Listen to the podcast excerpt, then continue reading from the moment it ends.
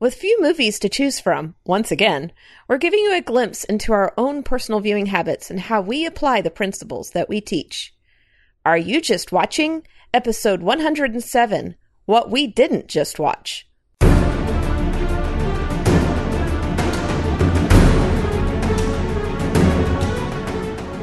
Welcome to the podcast that shares critical thinking for the entertained Christian. I'm Eve Franklin. I'm Tim Martin. And you know what? We really hit rock bottom this month. Tim and I couldn't agree on a movie. Uh, there really isn't much out there. So. Very slim pickings. Yeah, my theaters just opened this last Friday and they're showing old movies. So you pay, I think it's like a reduced ticket price to go in and watch a movie that's probably like 20 years old. It's, I think our theaters in Virginia open up on the 20th. And if I read correctly, AMC is opening with 99 cent theater prices. Ooh. Yeah. Wow. I just hope it's with, you know, real movies, uh, not real movies, with modern movies. Yeah, and no. not a John West uh, double feature. Or James, uh, John, what in the world is this? Why can't I remember his name? I don't know who you're John thinking Wayne. of. Oh, John, John Wayne. Wayne. double feature. wow. Yeah. So we've been stuck at home watching whatever is streaming and whatever is in our DVD collections. And the streaming stuff is probably the, you know, presents the most new content that we have Mm. available to us right now. And so Tim and I actually don't always watch the same things. We we have slightly different viewing habits hmm so, this gives us the opportunity to, t- talk about some of the things that we've been watching this summer and uh, how we apply what we are teaching in Are You Just Watching? Because it is a, I mean, it's not just something that we do special for the podcast, though I admit that we'd probably spend a little bit more time rewatching something over and over again and watching it with maybe a little bit more critical eyes when we're going to do a podcast on it. But Yeah, definitely. it's something that we are hoping our listeners are developing uh, an, ability to watch at least partially paying attention to the worldviews of what is being uh, portrayed and that they're not just shutting off their brain because it's something to have on in the background while they're working or something else like that. Yeah, you know, just a comment. Uh, when we're doing a, a movie for the, for the podcast, particularly if we're doing a movie that we are watching on DVD or streaming, hmm we'll watch it at least twice. At you least. often watch it, Three or four. yeah. And uh, you've actually gone back to the theater to see a movie hmm two or three times before we actually record the episode. Yes. I very rarely get to do that. Yeah. But, uh, you know, we sit in the dark theater and we write notes and uh, work out the entire script. So a lot of work goes into it. So this time we're just diving into what we like, what we Mhm. don't like, yeah. and what's been on our screens. Yes. And we hope you enjoy it. And if, if you like this episode, uh, please do let us know so that, you know, if this is something, a, a format that you like, you can maybe even let us know and you want to see more of that because we're always watching stuff. And this is something that's a little more off the cuff. We're not going to get as deep into like theme breakdowns or anything like that. We're just going to talk about what we've been watching and, and, how that affects our worldview and, and whether we are applying the tools that we hope that we are giving our listeners on a regular basis to what we Mm. watch for fun. And just before we dive into that, I do want to plug my book, which is Are You Just Watching? Just like the, the name of the podcast, which you can find on Amazon. And that is a guided journal to do exactly what we do on a personal level where you are when you're watching movies or watching TV, you can apply it kind of talks you through how to uh, watch things critically and break it down by themes and apply scripture to it. And so I'd highly encourage our listeners, if you haven't already, to go in and purchase that journal and start applying these things to your own viewing and not just listening to us talk about movies once a month. Yeah. All right, so kicking this off, I'm not exactly sure how to do this because we've never done this before. Well, let's start by jumping about what we like and what we don't like and what drives those decisions and those desires. Okay. When I turn on the TV to find something to watch, it depends on my mood and what I'm also doing because I find that I very rarely nowadays, unless I'm actually prepping for the show, watch something with my undivided attention. I usually am doing other things. Uh, I'm a mm. graphic designer by trade, so a lot of times I'll have TV playing uh, while I'm looking for pictures for a, a, project that I'm working on, or you know, font searches and and just playing with elements on the screen. Sometimes I'm just playing games on my tablet or you know, browsing Facebook. I, I very rarely devote my entire attention to things that I'm watching, which I think it's kind of interesting because I used to be more focused on video content, but as I've gotten older, I found that I listen better when I'm not watching the video, which is that that's interesting. Yeah. It's you know, science science has shown us time and time again that women are far better at multitasking than men and I mean far better because mm-hmm. if if I'm not giving a show my undivided attention, if I even have my phone in my hand, I will miss. It doesn't matter if I'm looking at my phone screen. I will miss something on the screen and I'll have to turn to my wife later on and say, wait a minute, when, when did that happen? yeah, I will grant that, you know, if something is visual, that isn't represented in the audio, I will often mix, miss it because I'm not paying as much attention to the visual aspect of shows. But it's something that for me, it's just I have to have more than one thing going on. And it's mm. so when I choose things to watch, I do like uh, character driven stuff. I like to be able to empathize with the characters, to understand them, to you know, get involved in their lives. Not so much from a soap opera standpoint. I've never really been too fond of soap operas, but more of just character driven stories where it's not about anything other than the characters. And so yeah. I tend to lean towards crime dramas with twists. So I'm going to probably go back in time with some of these. I really love Leverage. the Mentalist uh, numbers. My parents got me hooked on NCIS, and I think I've seen all of I haven't seen like the last three or four seasons, but I've seen all of the older episodes. Yeah, that's and, a series that's going to be around as long as we're alive. I feel like.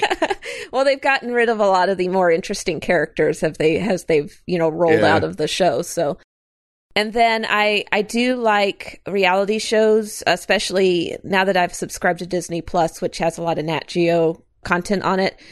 Mm-hmm. I've absorbed a ton of the Nat- National Geographic content, the the series having to do with veterinarians and zoos and you know animals mm. in general.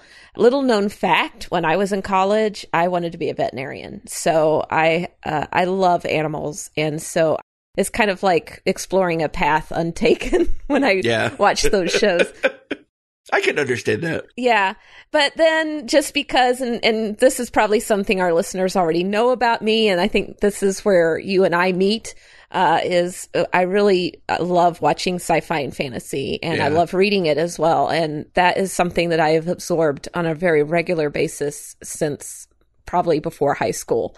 I've just mm-hmm. cut my teeth on the Chronicles of Narnia, and it just went on from there. and uh, Chronicles of Narnia, the Gateway book. Yeah, the Gateway book. Yeah, and and so I've just really enjoyed, especially good, deep science fiction that introduces yeah concepts beyond just the story that's on the screen. I like things that are you know hidden agendas and uh, hidden priorities, and I just love that stuff. And yeah, I think that science fiction especially gives you a really good way of of exploring our world through metaphor.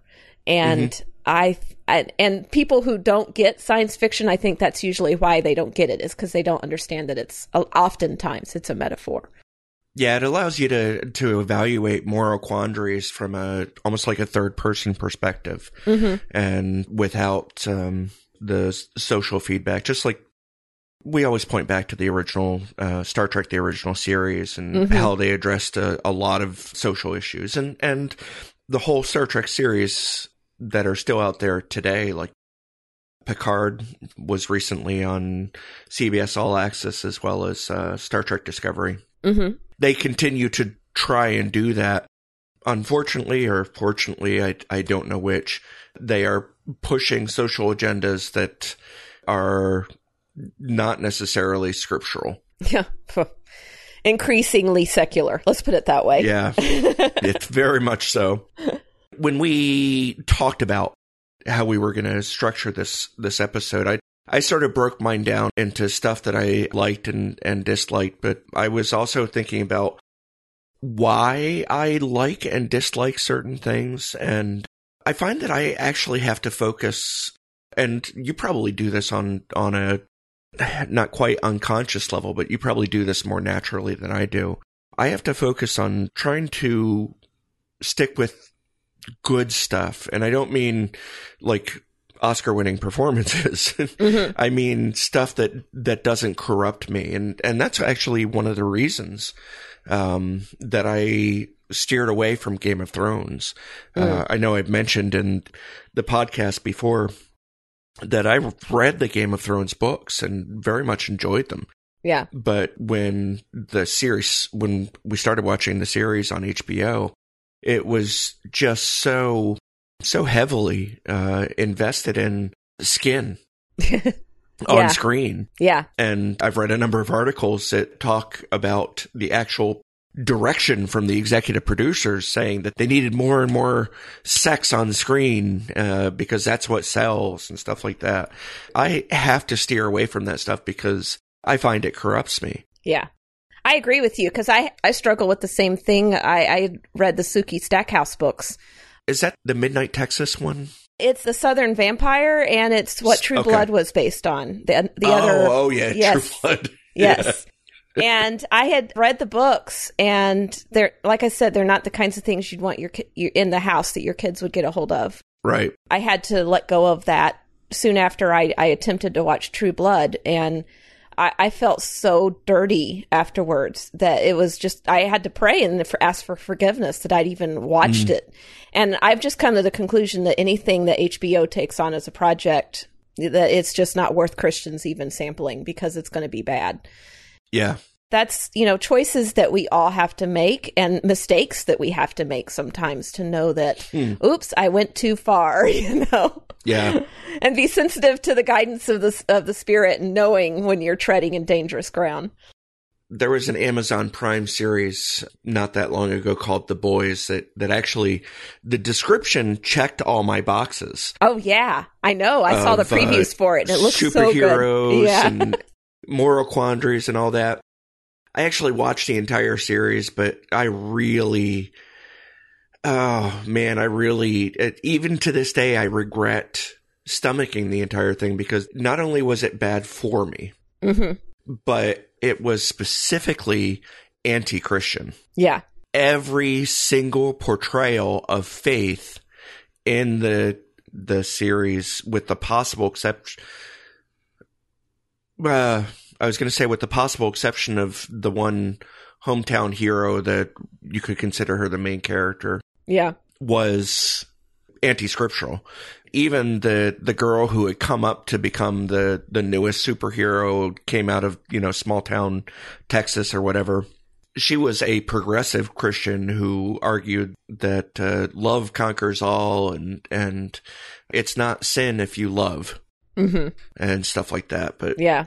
I watched the pilot to that and that was enough. I was like at Yeah. finishing the the first episode I was like there is absolutely no way I could watch this and I even went and gave it a bad review online and got berated for for being God forbid you actually abide by morals. yeah, the, the, it was disgusting. I was like there's absolutely no way I can watch that.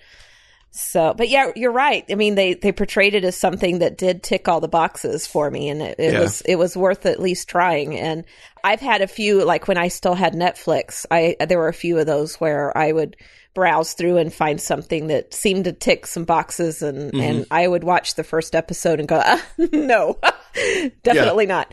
So one of the the scripture references, and I know I've used this one before on the show, but it, it's one that we can always do well to be guided by is Philippians four eight. hmm Finally, brothers and sisters, whatever is true, whatever is honorable, whatever is just, whatever is pure, whatever is lovely, whatever is commendable, if there is any moral excellence and if there is anything praiseworthy, dwell on these things.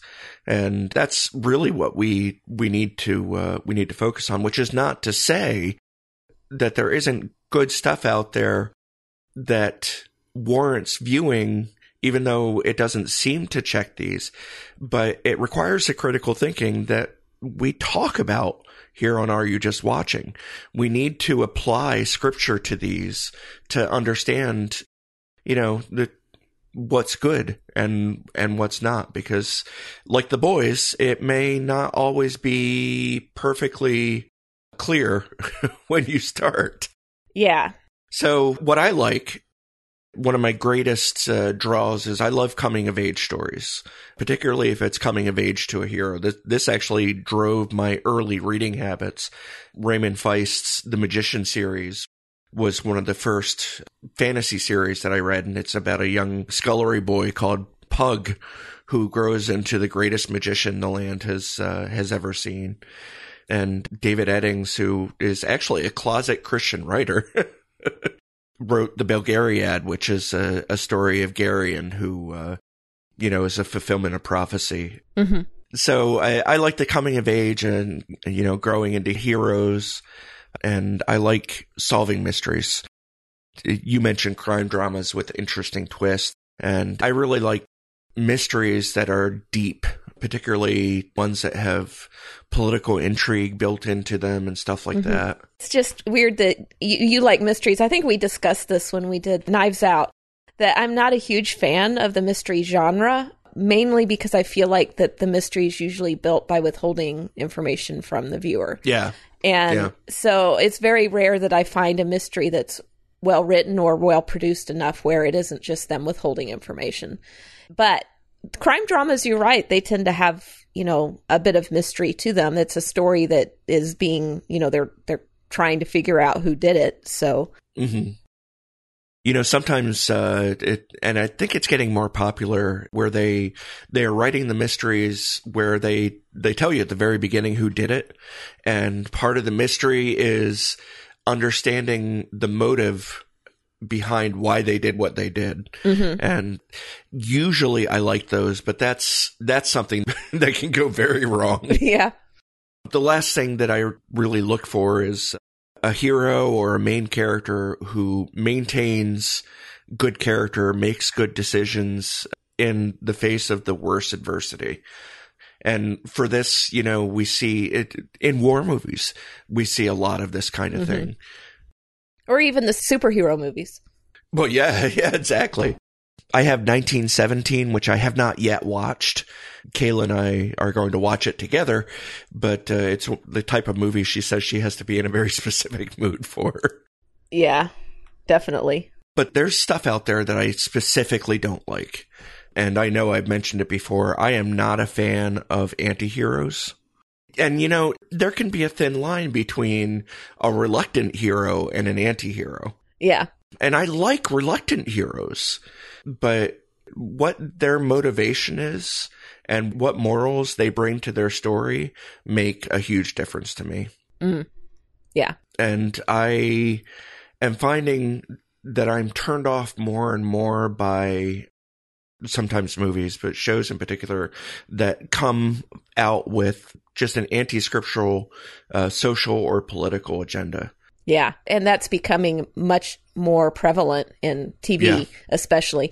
It's hitting movies some, but I think the TV especially, it's like every TV has to tick certain social agenda yeah. boxes, and that makes it you harder know, and harder to watch.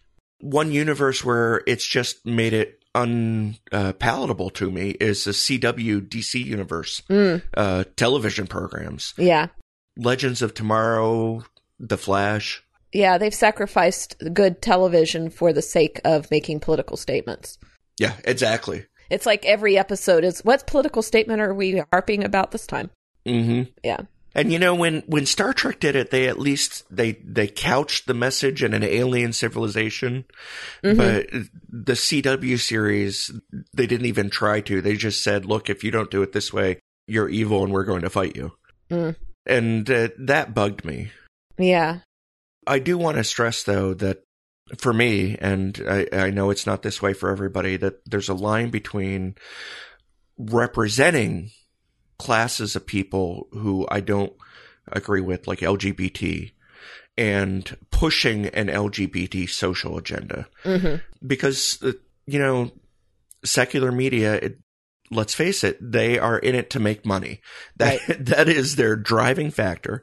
And to that end, they want to ensure that they are creating characters that everybody can sympathize with from every class of, of people. So I, I don't mind so much when they put in an LGBT character, hmm but I mind when they make that the focus and make people who believe scripture the bad guy. Oh yeah. There there are certain shows where I have enjoyed them and loved the characters and then they'll have one particular episode where they suddenly decide to portray their, you know, the the stupid Christian, you know, or the faith healer or Yeah. whatever. And Or it- the hypocrite. or the hypocrite and it's like yes those people exist i don't have a problem with but when they make use them as representative of the entire you know christian world and that all christians are this way that usually puts a bad taste in my mouth and i haven't necessarily stopped watching every show that's done that but it definitely turns me off Yeah, it gets under your skin eventually. yeah But, you know, there are shows out there that are enjoyable despite having Yeah. that in it. So, Well, we we wanted to just talk a little bit about recent viewing. For me, this is uh, what I am currently watching, and uh, I'm in the middle of binging this very popular show that I have heard about for a very long time and I've never tried to watch. And it just it came up in my Amazon Prime feed the other day, and I'm like, you know, I've heard people talk about this for a really long time. I might give it a try. And so I started watching House, and it's a medical drama. I think there's mm. eight seasons total, and I'm in the middle of season three, so I've still got a lot of watching to do. Whether I make it through all eight seasons, I have no idea. I think the way that it's put together that kind of drew me in initially is not the main character. And I'll, I'm going to talk about that in a little bit because it, it is a bit of an anti hero go, kind of going on with the main character. But it's interesting how they always start. It's the programs where you see somebody who is acting like they're ill and you think, oh, this is going to be the target of the show. And then it turns out to be mm. someone completely different who ends up having a spell or some kind of medical problem. So they always, at least in the first couple seasons, I, and they may divert from this as they go on because it was getting a little formulaic after a while. Because once you expect it, you go, oh, that's not the person. It's going to be the next Yeah. one, you know. But it would always draw you in because you're like, the way they would put together the little intro for every episode, it would draw you in.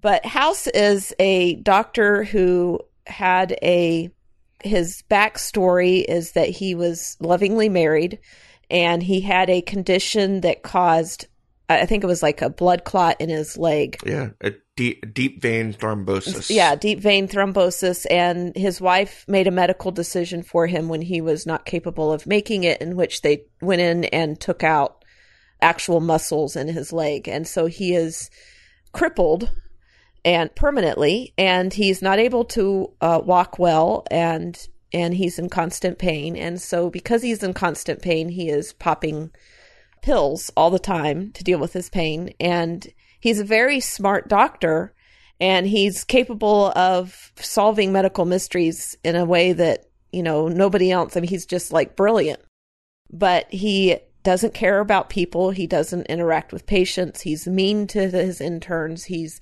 doesn't respect authority. He uses his friends. There's actually very little redeeming qualities about this man. and, and I actually had talked to my parents about this because my mom loves medical dramas, and so I figured they had at least tried to watch it at some point.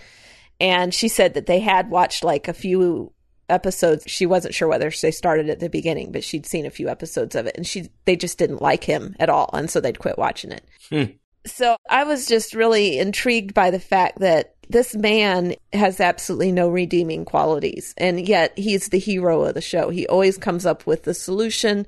He saves lives, and he has people who really care about him and, and will, you know, lie to police, save him from going to jail and all kinds of things. And, and it's like, how does he garner this? Why do people care about him when he obviously cares about no one but himself? He's utterly selfish in every yeah. way. But yet the show is really good. And one of the things that I've appreciated about it is that almost every show there's usually some kind of philosophical thing that they're talking about and not necessarily while they're social justice they do have their social justice whammies the philosophical arguments usually end up having characters arguing credibly from all sides and so the discussions are interesting and the philosophy is interesting even if house himself rarely takes a position that i agree with it sounds like you may have actually seen some of this or all of it.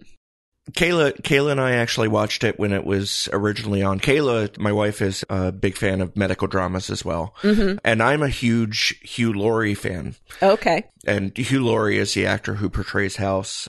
You may remember him as bungling burglar number two in Home Alone, along with Joe Pesci. But Hugh Laurie is a uh, a multi talented actor, musician, um, mm-hmm. director, producer. You know, he checks all the boxes, so to speak. we use use that a lot in this episode. He's a an outstanding jazz pianist. Yeah, and they actually have House playing the piano occasionally in episodes, so he he gets to use that talent. And you know, earlier I mentioned that there are shows where every other thing, you know, we'll still watch it despite stuff we don't like because every other thing is so good. Right. And for me, House actually fit that because I didn't like the House character. Mm-hmm. There were a number of times, uh, and you actually mentioned at least one of them in your notes, where he advises specifically against what I firmly hold to be true. Yeah. But like you said, and this was one of the things that I loved about it was when there was disagreement in this program, they didn't present it as well, I'm right and you're a blithering idiot. Yeah. Even though House thought that everybody, everybody who disagreed with him yeah. is a blithering idiot. yeah. They they presented it to the audience as an actual valid discussion and let the audience make the decision. Right. And that writing really kept me going. Um, we did watch the whole thing. I don't remember a lot about it. I, I don't remember. It ended in maybe 2012 that sounds about right. Yeah. And, you know, I have trouble remembering what I had for breakfast this morning. So. oh, wait, it was sausage, sausage, biscuits, and gravy. Yeah, it's one of those shows that, you know, it, it had its day and it's no longer running, but because of the miracles of streaming television, you can go back and, and watch it you know, episode after episode after episode, and and thanks to the quarantine, then thanks to the quarantine, when you you know you have nothing else to do, I did want to point out just a few things specifically from the two and a half seasons that I have watched so far. And one of them was season two, episode 19, which is House versus God was the name of the episode. And they mm. portrayed a young faith healer who was, um, you know, obviously doing the laying on the hands and praying, uh, healing. And he gets ill and is one of House's uh, special cases because all of the cases that House takes are, you know, medical mysteries kind of thing. They mm-hmm. they require uh, some give and take in the diagnosis, which is another thing that I think is very odd about it is that he basically uses his patients as experiments. You know, it's like every yeah. it's like, oh, well, let's see if this works. Well, let's see if this works. You know, and I guess Ethic, ethics are not high yeah, on this man's. Yeah. If it's a matter of life and death, I can kind of understand some experimentation, but some of his cases are not always life and death. But yeah, it, in this particular one, they're actually keeping count of, you know, God whenever something could be attributed to God and something that House did. And so at the end of the episode, God has three and House has three. There was a tie. Hmm. And it turned out, I think if I remember right, that the the uh, faith healer ended up having an STD. So it was kind of like that he was not living the pure moral life that everybody thought he was living. And uh. which, you know, is it's fine because Christians are fallen people and they make mistakes too. And I don't necessarily believe that portraying a faith healer like I said in in our intro material, uh, faith healers I don't think are necessarily a good representative of Christians in general because they typically tend to be charlatans, especially in mm. our, our day and age. So I don't disagree that faith heals, but I don't believe in faith healers because I think it's the faith of the person who is being healed that matters, not, you know, some person in a yeah. suit, you know, who portrays himself as a healer. Yeah. Scripture definitely supports that. Yeah. So I didn't necessarily feel like they were portraying Christians very well in this episode because they were making it look like this was Christianity.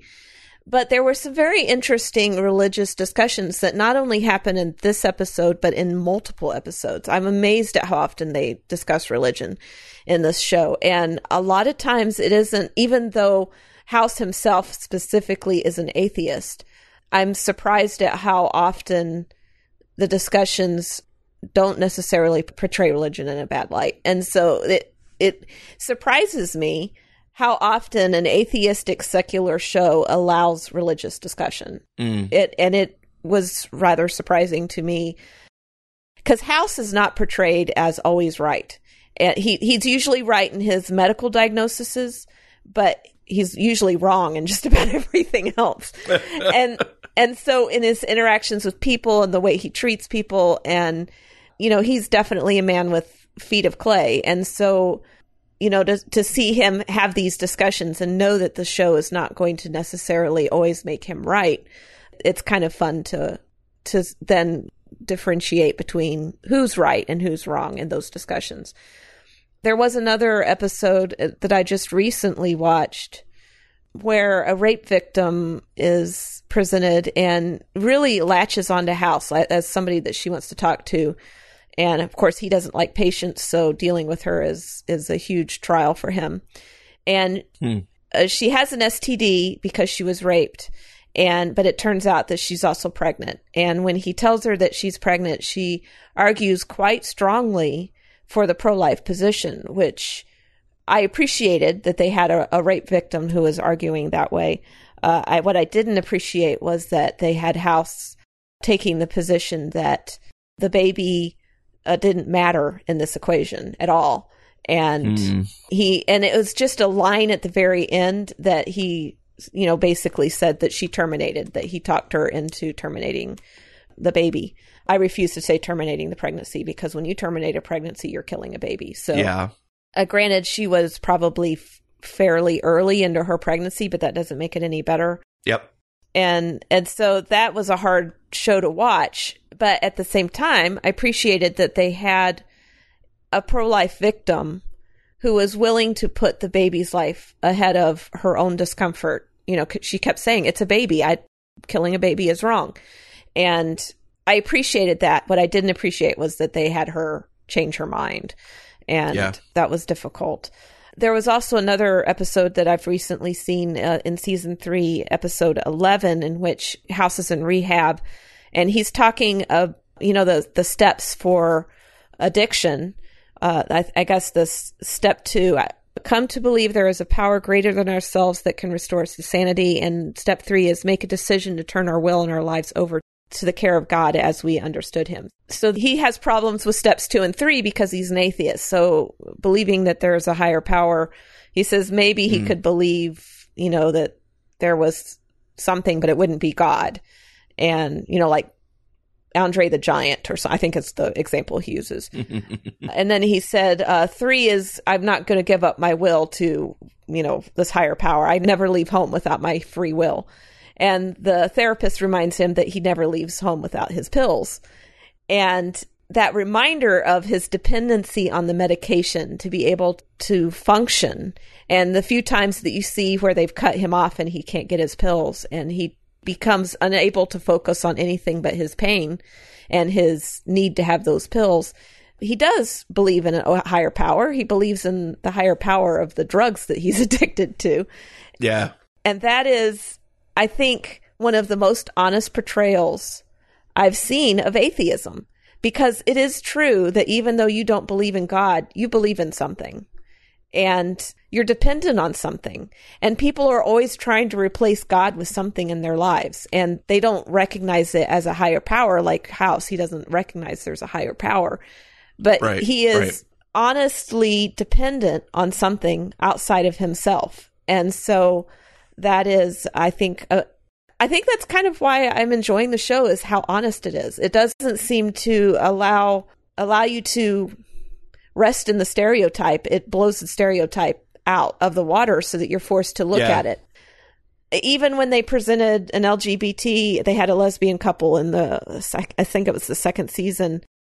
And at first I was like, "Oh, great. They're going to have the loving lesbian couple that's going to just portray it as beautiful relationship and everything's right."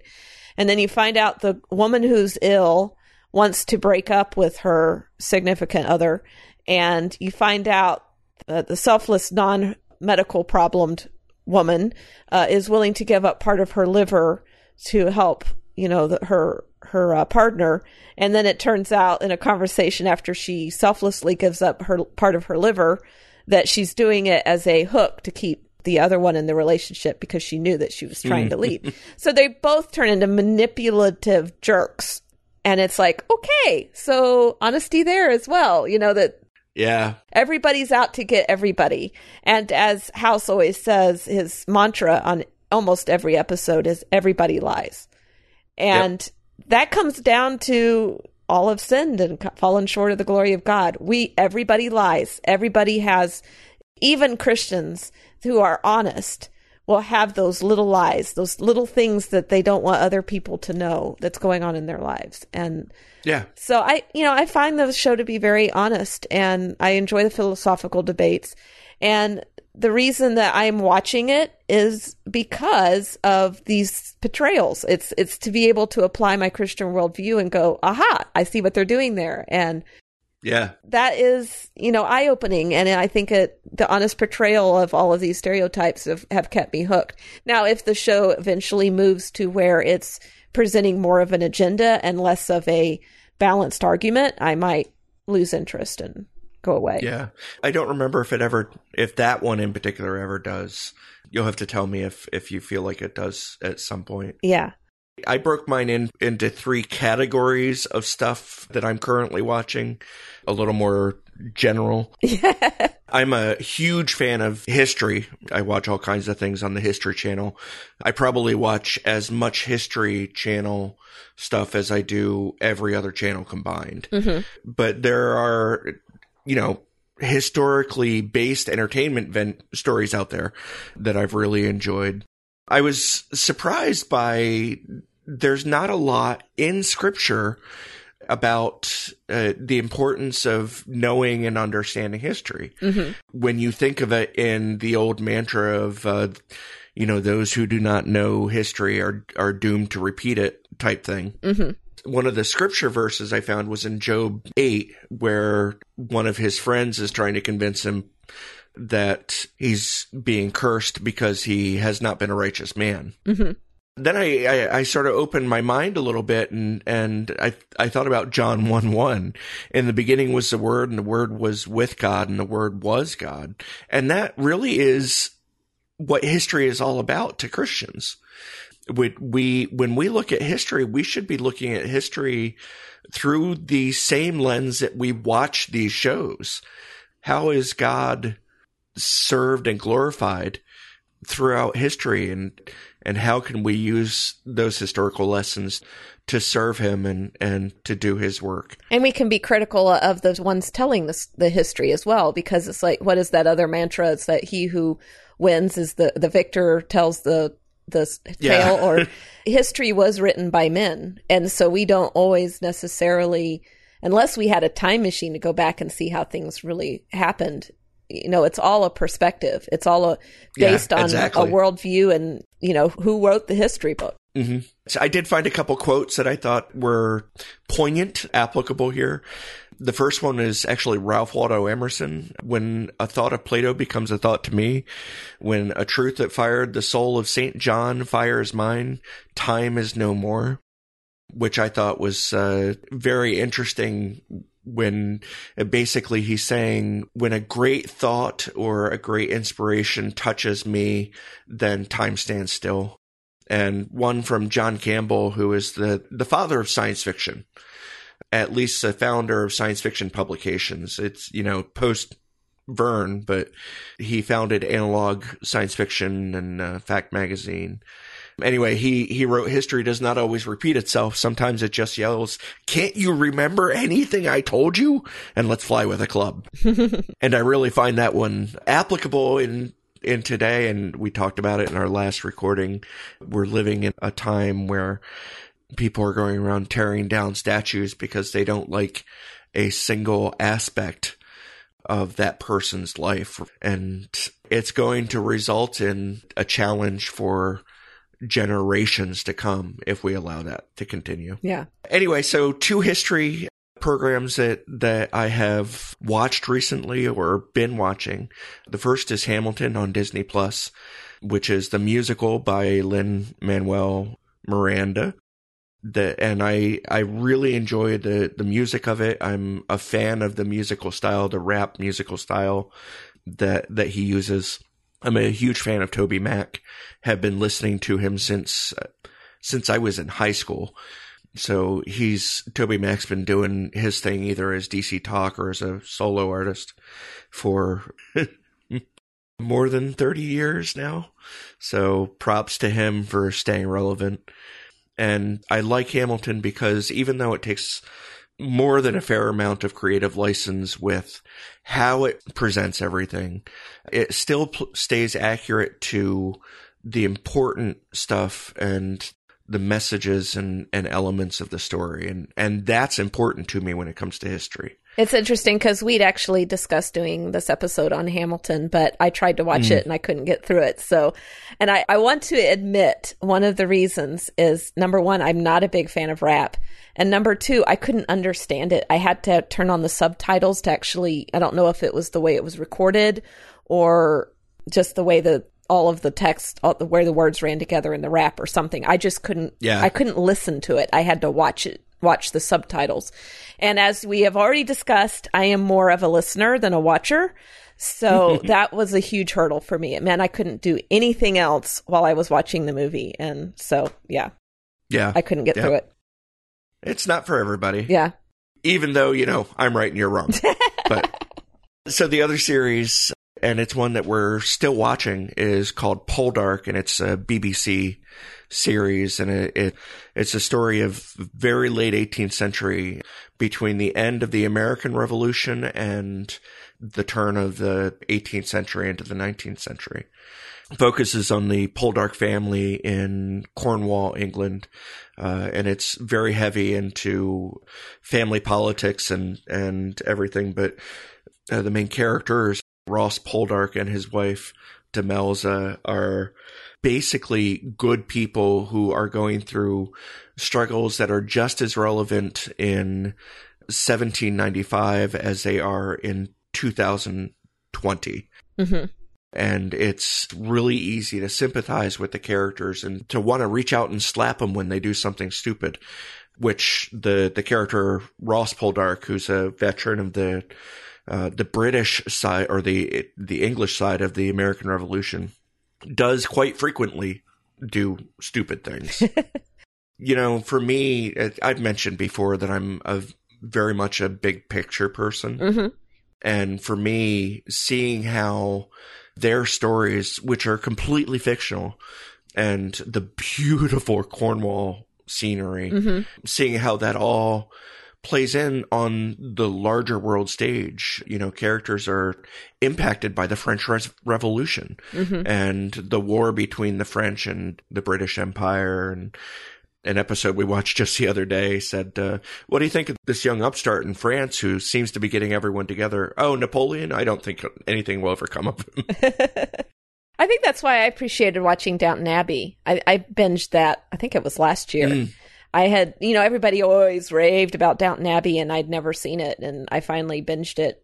And uh, I appreciated the way it was couched in history. I mean, like the in the pilot yeah. pilot episode, there was, you know, the the sinking of the Titanic started off the whole thing. And, oh, I've never watched it, oh, so it, yeah. it, it's I'm keeping it in reserve for, for the next now, quarantine. there, I will admit there are some bad things in that show that make it uncomfortable to watch, but there there is just enough of a historical context to kind of you know because they have World War One, they have the Titanic, they have the flu epidemic, and you know things like that that you just can couch into a certain amount of history. And then the other one, I admit I don't like history, but I have gotten more into it with binge watching, and that is uh, The Crown on Netflix. Ah, Kayla watched that one. Yeah, I thought that was really good because it, you know, filled in so much of British history. I'm just not.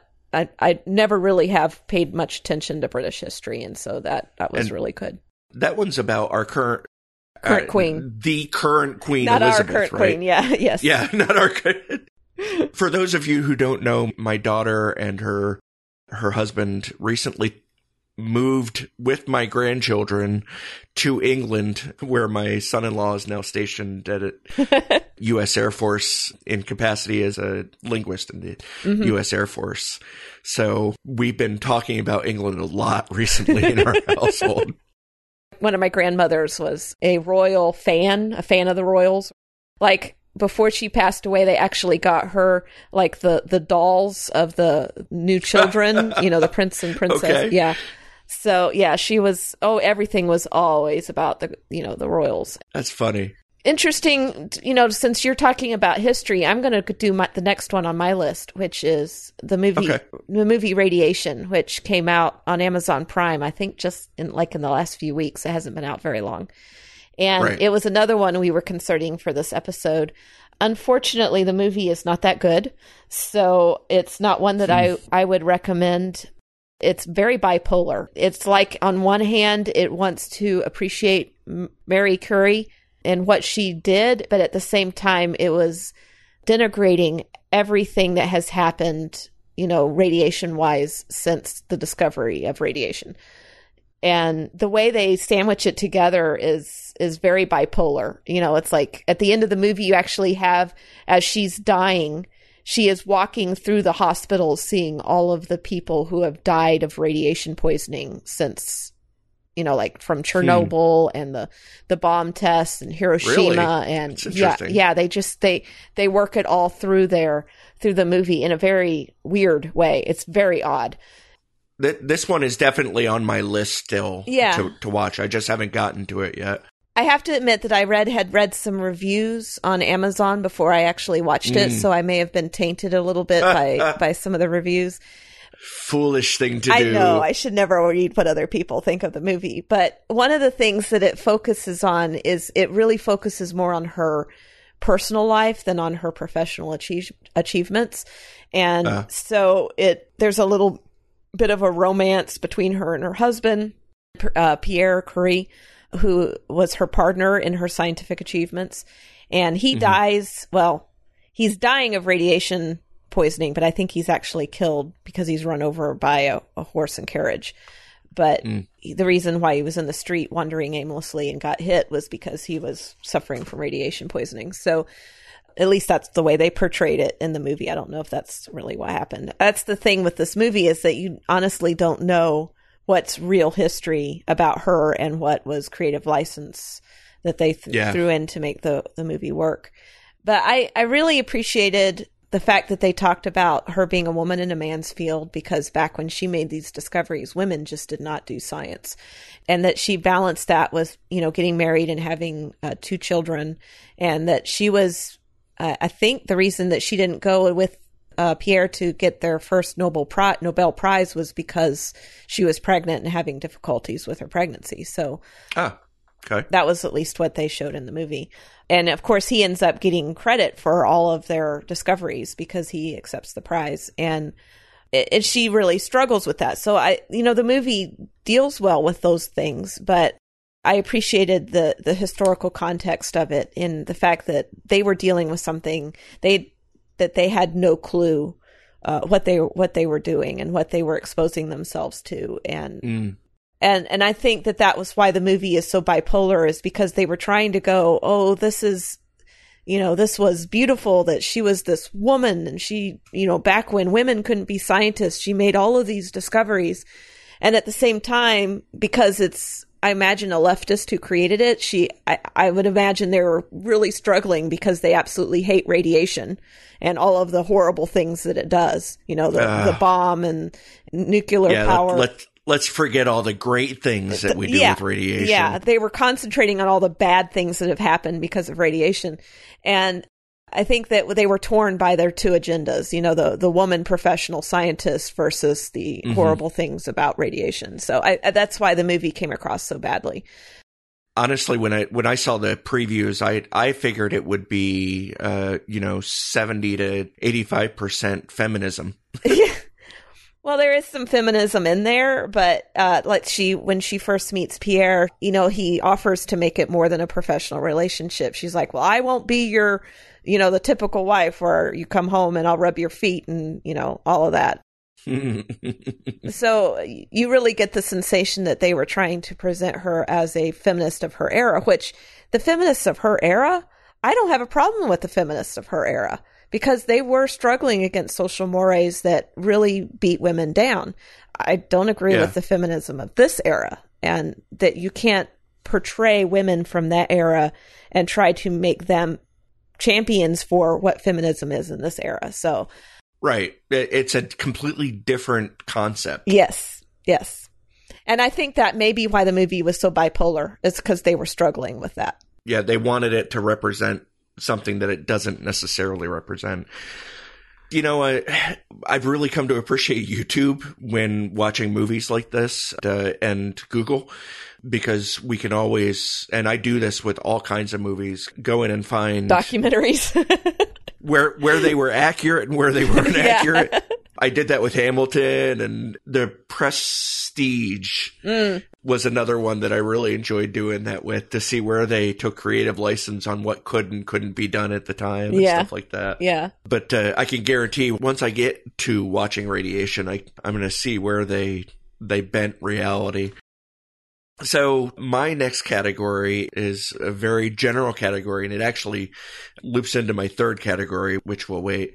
It's do-gooders, and it's really do-gooders is such a such a broad category, but but really it all ties into to two pieces of scripture for me. The the first is Micah six eight. Mankind, he has told you what is good mm. and what it is the Lord requires of you. To act justly, to love faithfulness, and to walk humbly with your God. Can you just imagine what the world would be like if everybody tried to do this on a daily basis? It would be such a different planet. Yeah. And the second one, Hebrews thirteen sixteen, don't don't neglect to do what is good and to share, for God is pleased with such sacrifices. And both of those really inform my concept of what a do-gooder is. hmm A do-gooder is, you know, a servant who loves God and justice. And I actually chose two different programs that I'm currently watching to represent the range of do-gooders. And the the first is actually a Netflix series called Mr. Iglesias, starring Gabriel Iglesias, aka Fluffy, uh, one of those clean comedians who a friend of like Jay Leno and Tim Allen and all of them. And he struggles to teach history with humor to a group of cast out students in an underfunded California high school, which is one of those, you know, plot lines that if you take out the word humor, it suddenly sounds like a depressing story. But uh, Gabriel Iglesias is a very funny comedian. He does, you know, funny voices, and he uses all those. It really, you know, just like so many sitcoms that star a, a stand-up comedian, it really is just a vehicle to get their comedy out. Right. But comedy is good, you know. It, if you've ever read a Reader's Digest, it, you know they have the section "Laughter is the best medicine." hmm Which comes from scripture. Yeah, it sure does. Proverbs seventeen twenty two. A joyful heart is good medicine, but a broken spirit dries up the bones. And really, we shouldn't shy away from humor. Humor is good for us as long as it's not corrupting. I always thought that I that God has a sense of humor. The the platypus is one of the reasons that I think that God has a sense of humor. It's like every the evolutionary scientist is compartmentalizing all these animals, you know, by their looks and characteristics, and then he comes to the platypus, and I'm like, uh, where does this this? will really mess with them. Proverbs fifteen fifteen uh, is uh, similar. All the days of the oppressed are miserable, but a cheerful heart has a continual feast. Mm. It really just does help show us uh, if we don't worry, be happy. You know. Mm-hmm.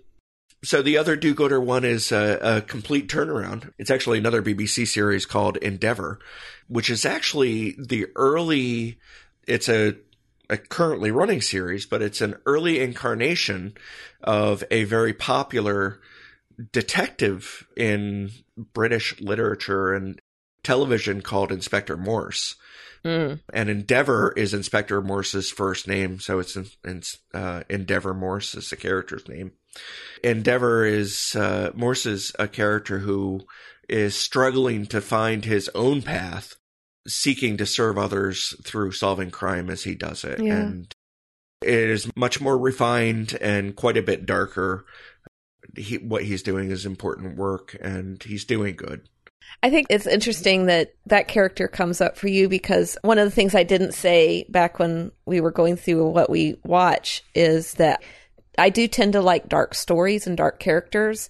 And mm. one of the ones I remember, and I think this was TV show that was way back, and there's been some movies that have the same name, but the show that I'm thinking of is called, I think it's called The Equalizer.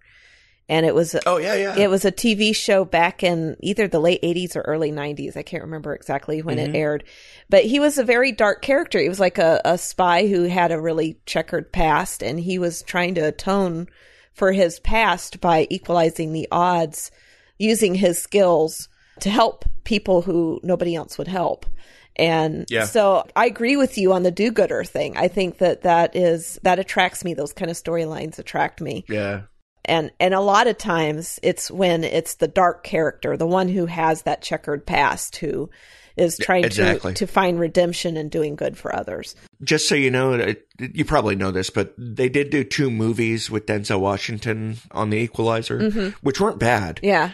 It was the TV show that I'm talking about. Yeah, they sort of stepped away from the whole helping others thing a little bit more in the movies, mm-hmm. so it, it didn't really quite have the same bite for me.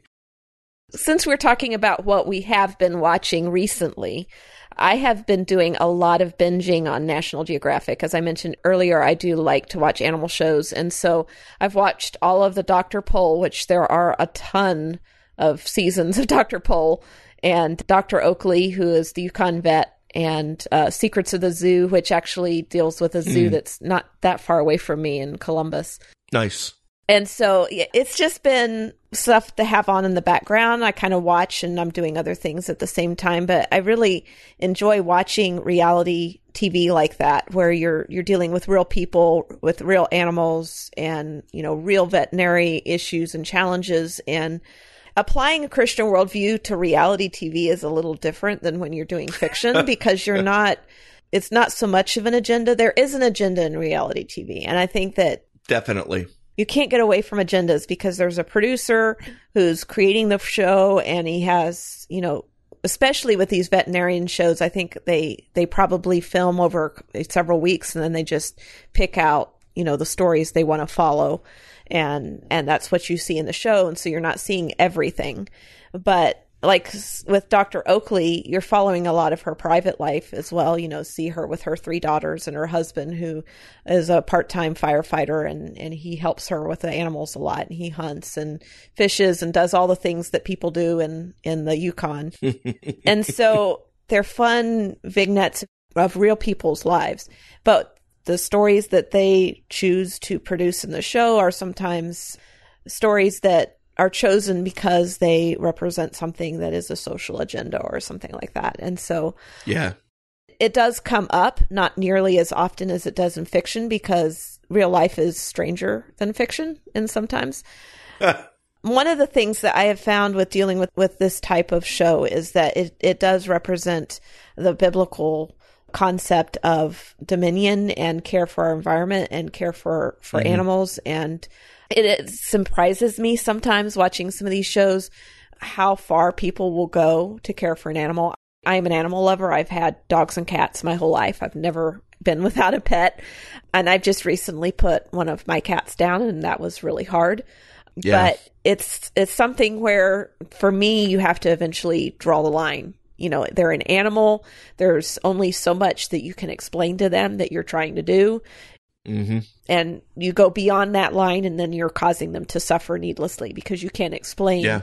you know, like you're you're a steward. Yeah, you're steward, steward of their of- existence. of their existence and it's diff- their lives are different than human lives you would go f- much further it, to save a human life than you would an animal life uh, mainly because for the most part you can't explain to humans that you know you're going to hurt now but we're going to make you better kind of thing hmm so all that to say is that this is this type of viewing uh, fits into our worldview standpoint a little differently, but you still have Yeah. to be aware of the agendas and keep your eyes open for them. You know, there there's a show called uh, Cash Cab, which is a, a sort of like a game show that takes place in a New York taxi. hmm And uh, even with that show, it's clear that there's an agenda by the contestants that they choose. Yeah, It's, I mean, you get you get a significantly higher percentage of transvestites and lesbian couples and and whatnot as contestants on the show than ever populate a cabbie in New York City. So, you know, it's so subtle how they can do it in reality programming. yeah, yeah. I mean, even like I used to watch Survivor a long time ago, and maybe like the first handful of seasons. And the kind of contestants that they would choose to be like on The Amazing Race or Survivor or whatever, they're usually Mhm. trying to create drama by the people that they they hand select to be the contestants and to be part of the the challenge because they know it will create good TV. It'll it'll be the create the drama that what people will tune in to watch. Exactly.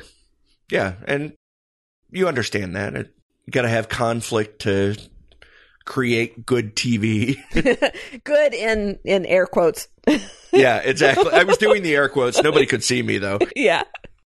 It's you know uh, you, you mentioned the whole Secrets of the Zoo one. One of the ones that my wife and I have a as a uh, fallback series constantly on our DVR is the program The Zoo Mhm. on Animal Planet, which is about um, the Bronx Zoo and and the, that entire collection of zoos uh, in New York City, and and we find it fascinating, if sometimes a little sad, to see all the stuff that they have to deal with Mhm.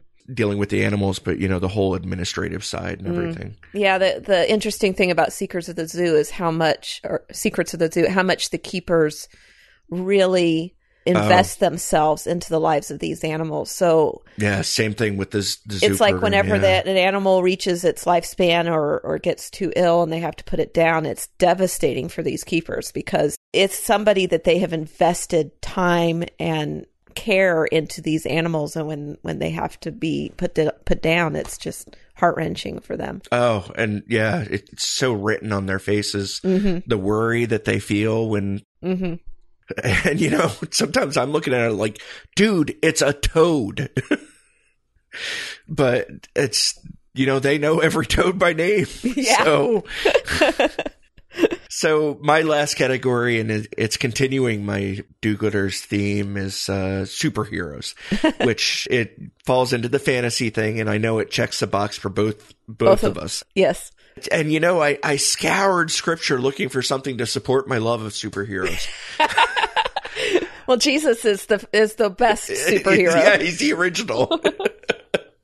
But uh, really, it's it's the concept, and and uh, the scripture I settled on was Matthew twenty five thirty five through forty, which I'm sure our listeners will will recognize. For I was hungry, and you gave me something to eat. I was thirsty, and you gave me something to, something to drink. I was a stranger, and you took me in. I was naked, and you clothed me. I was sick, and you took care of me. I was in prison, and you visited me. Then the righteous man answered him, Lord, when did we see you hungry and feed you, or thirsty and give you something to drink? When did we see you a stranger and take you in, or without clothes and clothe you? When did we see you sick or in prison and visit you?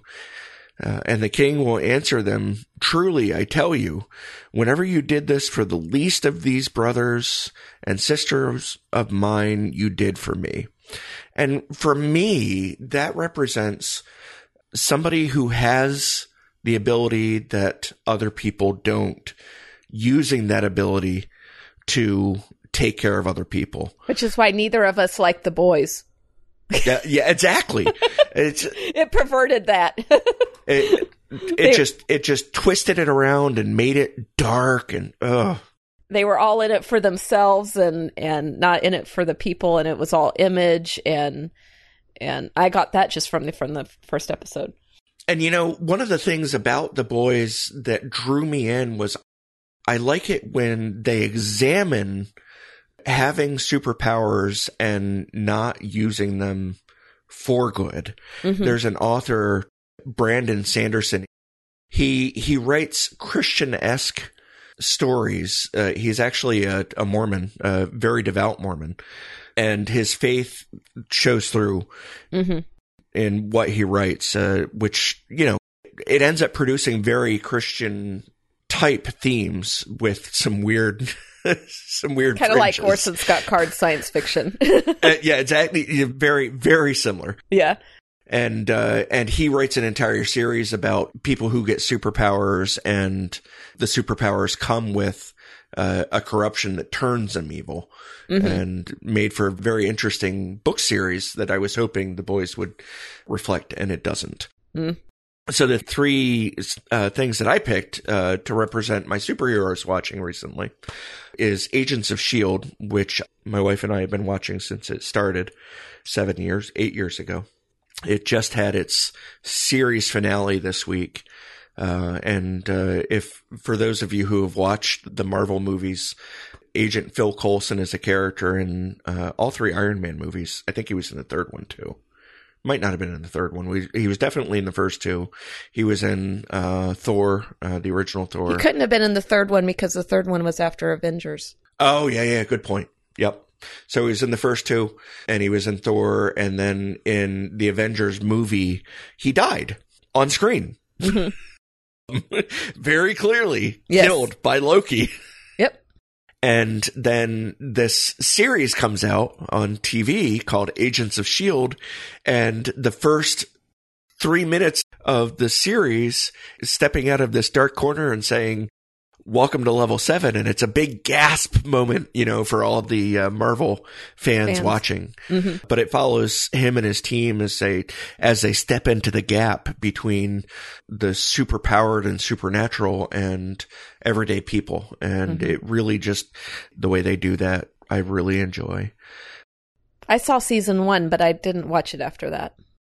Yet, you know, a lot of people, and I say a lot of people, I want to say about 50% of the people who have tried it didn't really get into it. But Yeah. Kayla and I both feel that uh, it was every bit as enjoyable, with some, you know, episodic exceptions, as the Marvel Universe in general, the, the MCU in general. A movie that I just watched yesterday, as a matter of fact, was called Project Power. And the reason I watched it is it has two actors in it that I thoroughly enjoy Joseph Gordon Levitt and uh, Jamie Foxx. Um, and it's one of those ones where it examines the darker side of, of powers. The premise is that a drug is released on the street that grants the user of the drug uh, a superpower for five minutes and five minutes exactly. Uh, and it follows this, this police detective and Army Green Beret as they, uh, as they fight to find the drug supp- supplier and then fight the supplier out of their own motivations towards family and community. And that sounds their familiar motivations to really, what was that TV show where the guy was on that took drugs that made him was it limitless? limitless? Yeah, Yeah, that was based on a movie. It, it wasn't McConaughey, but that yeah, sounds yeah, like yeah, a, very- a similar very similar. concept. Yeah, I liked Limitless. That was it had good humor to it. It's I never I never watched the series. I should I should. Oh, you should. It's really that. good. Yeah, But the Project Power, I I enjoyed it. It wasn't a great movie, but it was enjoyable and and really got you thinking when you apply you know critical thinking to it. And the last one, uh, one that I'm watching with my daughter is Umbrella Academy. yeah. I watched that when it came out last year. I think it was. It was. Yep. It was very interesting. We just finished episode six of season two. And the, the premise is that seven children are born on, born under supernaturally mysterious circumstances, uh, pregnancies that lasted all of one day. And they are adopted by an eccentric, uh, and I had to look, look this word up, misopedist, which is somebody who hates children uh, who then raises them to use their superpowers to serve his own machinations uh, under the guise of, you know, fighting evil. Is there a second season now? Yeah, yeah, it's on Netflix now. I have to get Netflix again so I can catch up. I'm I'm behind on a couple series. So Umbrella Academy specifically, you know, examines what it questions what is good and what is evil. The second season deals a lot more with the father's uh, motivations and mm. and what drive drove his actions in the creation of the Umbrella Academy and everything. And that's that's the kind of thing that I I really uh, am finding meaty, uh, mm-hmm. can sink my teeth into. Yeah. So it seems like we both tend to like to watch stuff that has like double messaging. Like there's just there's the story, but there's also an underlying yeah. element of philosophical debate or uh, underlying machinations or or something like that. So yeah, multiple layers. Multiple of... layers. Yeah, we like to really dig our teeth into something and and uh, look at it much like levels. an ogre, like an ogre and an onion. uh well, that is our viewing habits, and uh, I imagine we could keep this discussion going on for a while because you and I both probably watch more TV than we're supposed to. But yeah. Uh, there there is a lot to watch, and like I let Netflix go over a year ago, so I I'm thinking I may have to maybe trade off and let Disney go, go for a while and switch back to Netflix. But mm. the the problem that I'm having right now with Prime is that a lot of their original stuff is rated R or worse. You know, it's like, yeah. what, why are they not producing uh, more family content? Why is everything yeah, uh, so bad? one of the movies that I was hoping that we would be able to do was uh, uh, Prime just released a new version of The Secret Garden. Mm. Which I'd never actually read or seen the original, so I was really looking forward to it. Only to find out that it it's in this this new quarantine release plan of premium viewing. Yeah. So yeah. you actually have to pay. I think it's thirty dollars. Yeah. Uh, that actually Secret Garden is twenty. Uh, Mulan, which is coming out on Disney Plus soon, is a premium viewing cost of thirty dollars. oh well. Yep. It, it is what it is. We live in a capitalistic society. Woohoo. Gotta make their money somehow. So, if you are not already a subscriber, we would love for you to subscribe to our podcast on wherever you get podcasts. We're pretty much on all of them now, not just mm-hmm. Apple mm-hmm. or Google. You can comment on the show notes if you have anything you want to add. But we'd really like you to come join our Facebook discussion group, which you can get to by going to areyoujustwatching.com slash community and that will take you straight to our group and you can ask to join and we'll let you join because we don't we're not like have you a list of questions you have to answer or anything like that you just click join and we'll come behind you and say, yeah, sure, come on in. Yeah. Yeah. It, we, we do that number one because the closed group was a requirement when you set it up, wasn't it? Well, it, we, I just don't want it, our posts in there to be general knowledge, you know, so yeah. in order to keep the stuff private in there, you have to make it so that you approve people coming in. And, and we need to be able to, to moderate people who go off the rails. Right. And yeah. seriously off the rails. yeah. Which so far nobody has done. So we're okay. Yep. But yeah, come join us there. You can also email us at feedback at areyoujustwatching.com. You can call our voicemail number at 513-818-2959 and leave a voicemail if you want to tell us what you've been watching and how you're applying the Are You Just Watching philosophy to your viewing habits, uh, feel free to leave us a voicemail. We might use it in a, another episode where we can get our listeners. That would be wonderful. Giving some personal experiences and how they are applying some of this to their viewing. We would dearly love your support. We actually have some really good long term supporters that have been you know, holding this show up and on their shoulders, and we really appreciate them. That's uh, Craig Hardy, Stephen Brown the second, David Lefton, and Peter Chapman been giving to us monthly. You can also join and support us monthly by going to patreon.com slash are you just watching. And if there's other ways that you would want to give, we could probably manage a PayPal or something like that. So just let us know. You can follow me on Twitter at efranklin. And I'm on Twitter at Rencheple, R E N C H E P L E. If you don't know how to spell that, you haven't listened to very many of our episodes. we hope that everybody is staying safe and well and mm, amen. That they are plugged into a church and worshiping, whether that's virtually or uh, in person with this weird world that we live in right now. We pray that you're plugged into a Christian community. And with that in mind, we are also part of the Christian podcast community, and we would love for you to check out some of our fellow podcasters because we have a, a bunch of them that are on all kinds of Christian yeah. topics, and there's some probably something discussion out there. Yeah, there's probably something there for everybody. And they're not all, I think we're probably fairly unique in the type of show we are. And the podcast community is very heavily Christian and biblical and theological. And there's some really great podcasts there. So do check out uh, the Christian podcast community and come back for our next episode. I have no clue what it's going to be. yeah, we got to figure that one out. Yeah, as soon as we get this one out, we're gonna have to sit down and go. Okay, what now? What Maybe are we gonna we can do? do a theater thing. Oh, I don't know. I don't know. The world is coming apart on the on the seams, but entertainment is pretty much just stuck with your in your living room TV at the moment. But we'll figure something out. So we hope that you'll join us then, and thank you so much for listening. I'm E. Franklin. I'm Tim Martin. And don't just watch. Are You Just Watching as a member of the Christian podcast community? Find more interesting podcasts on theology and Christian living at podcast.strivingforeternity.org.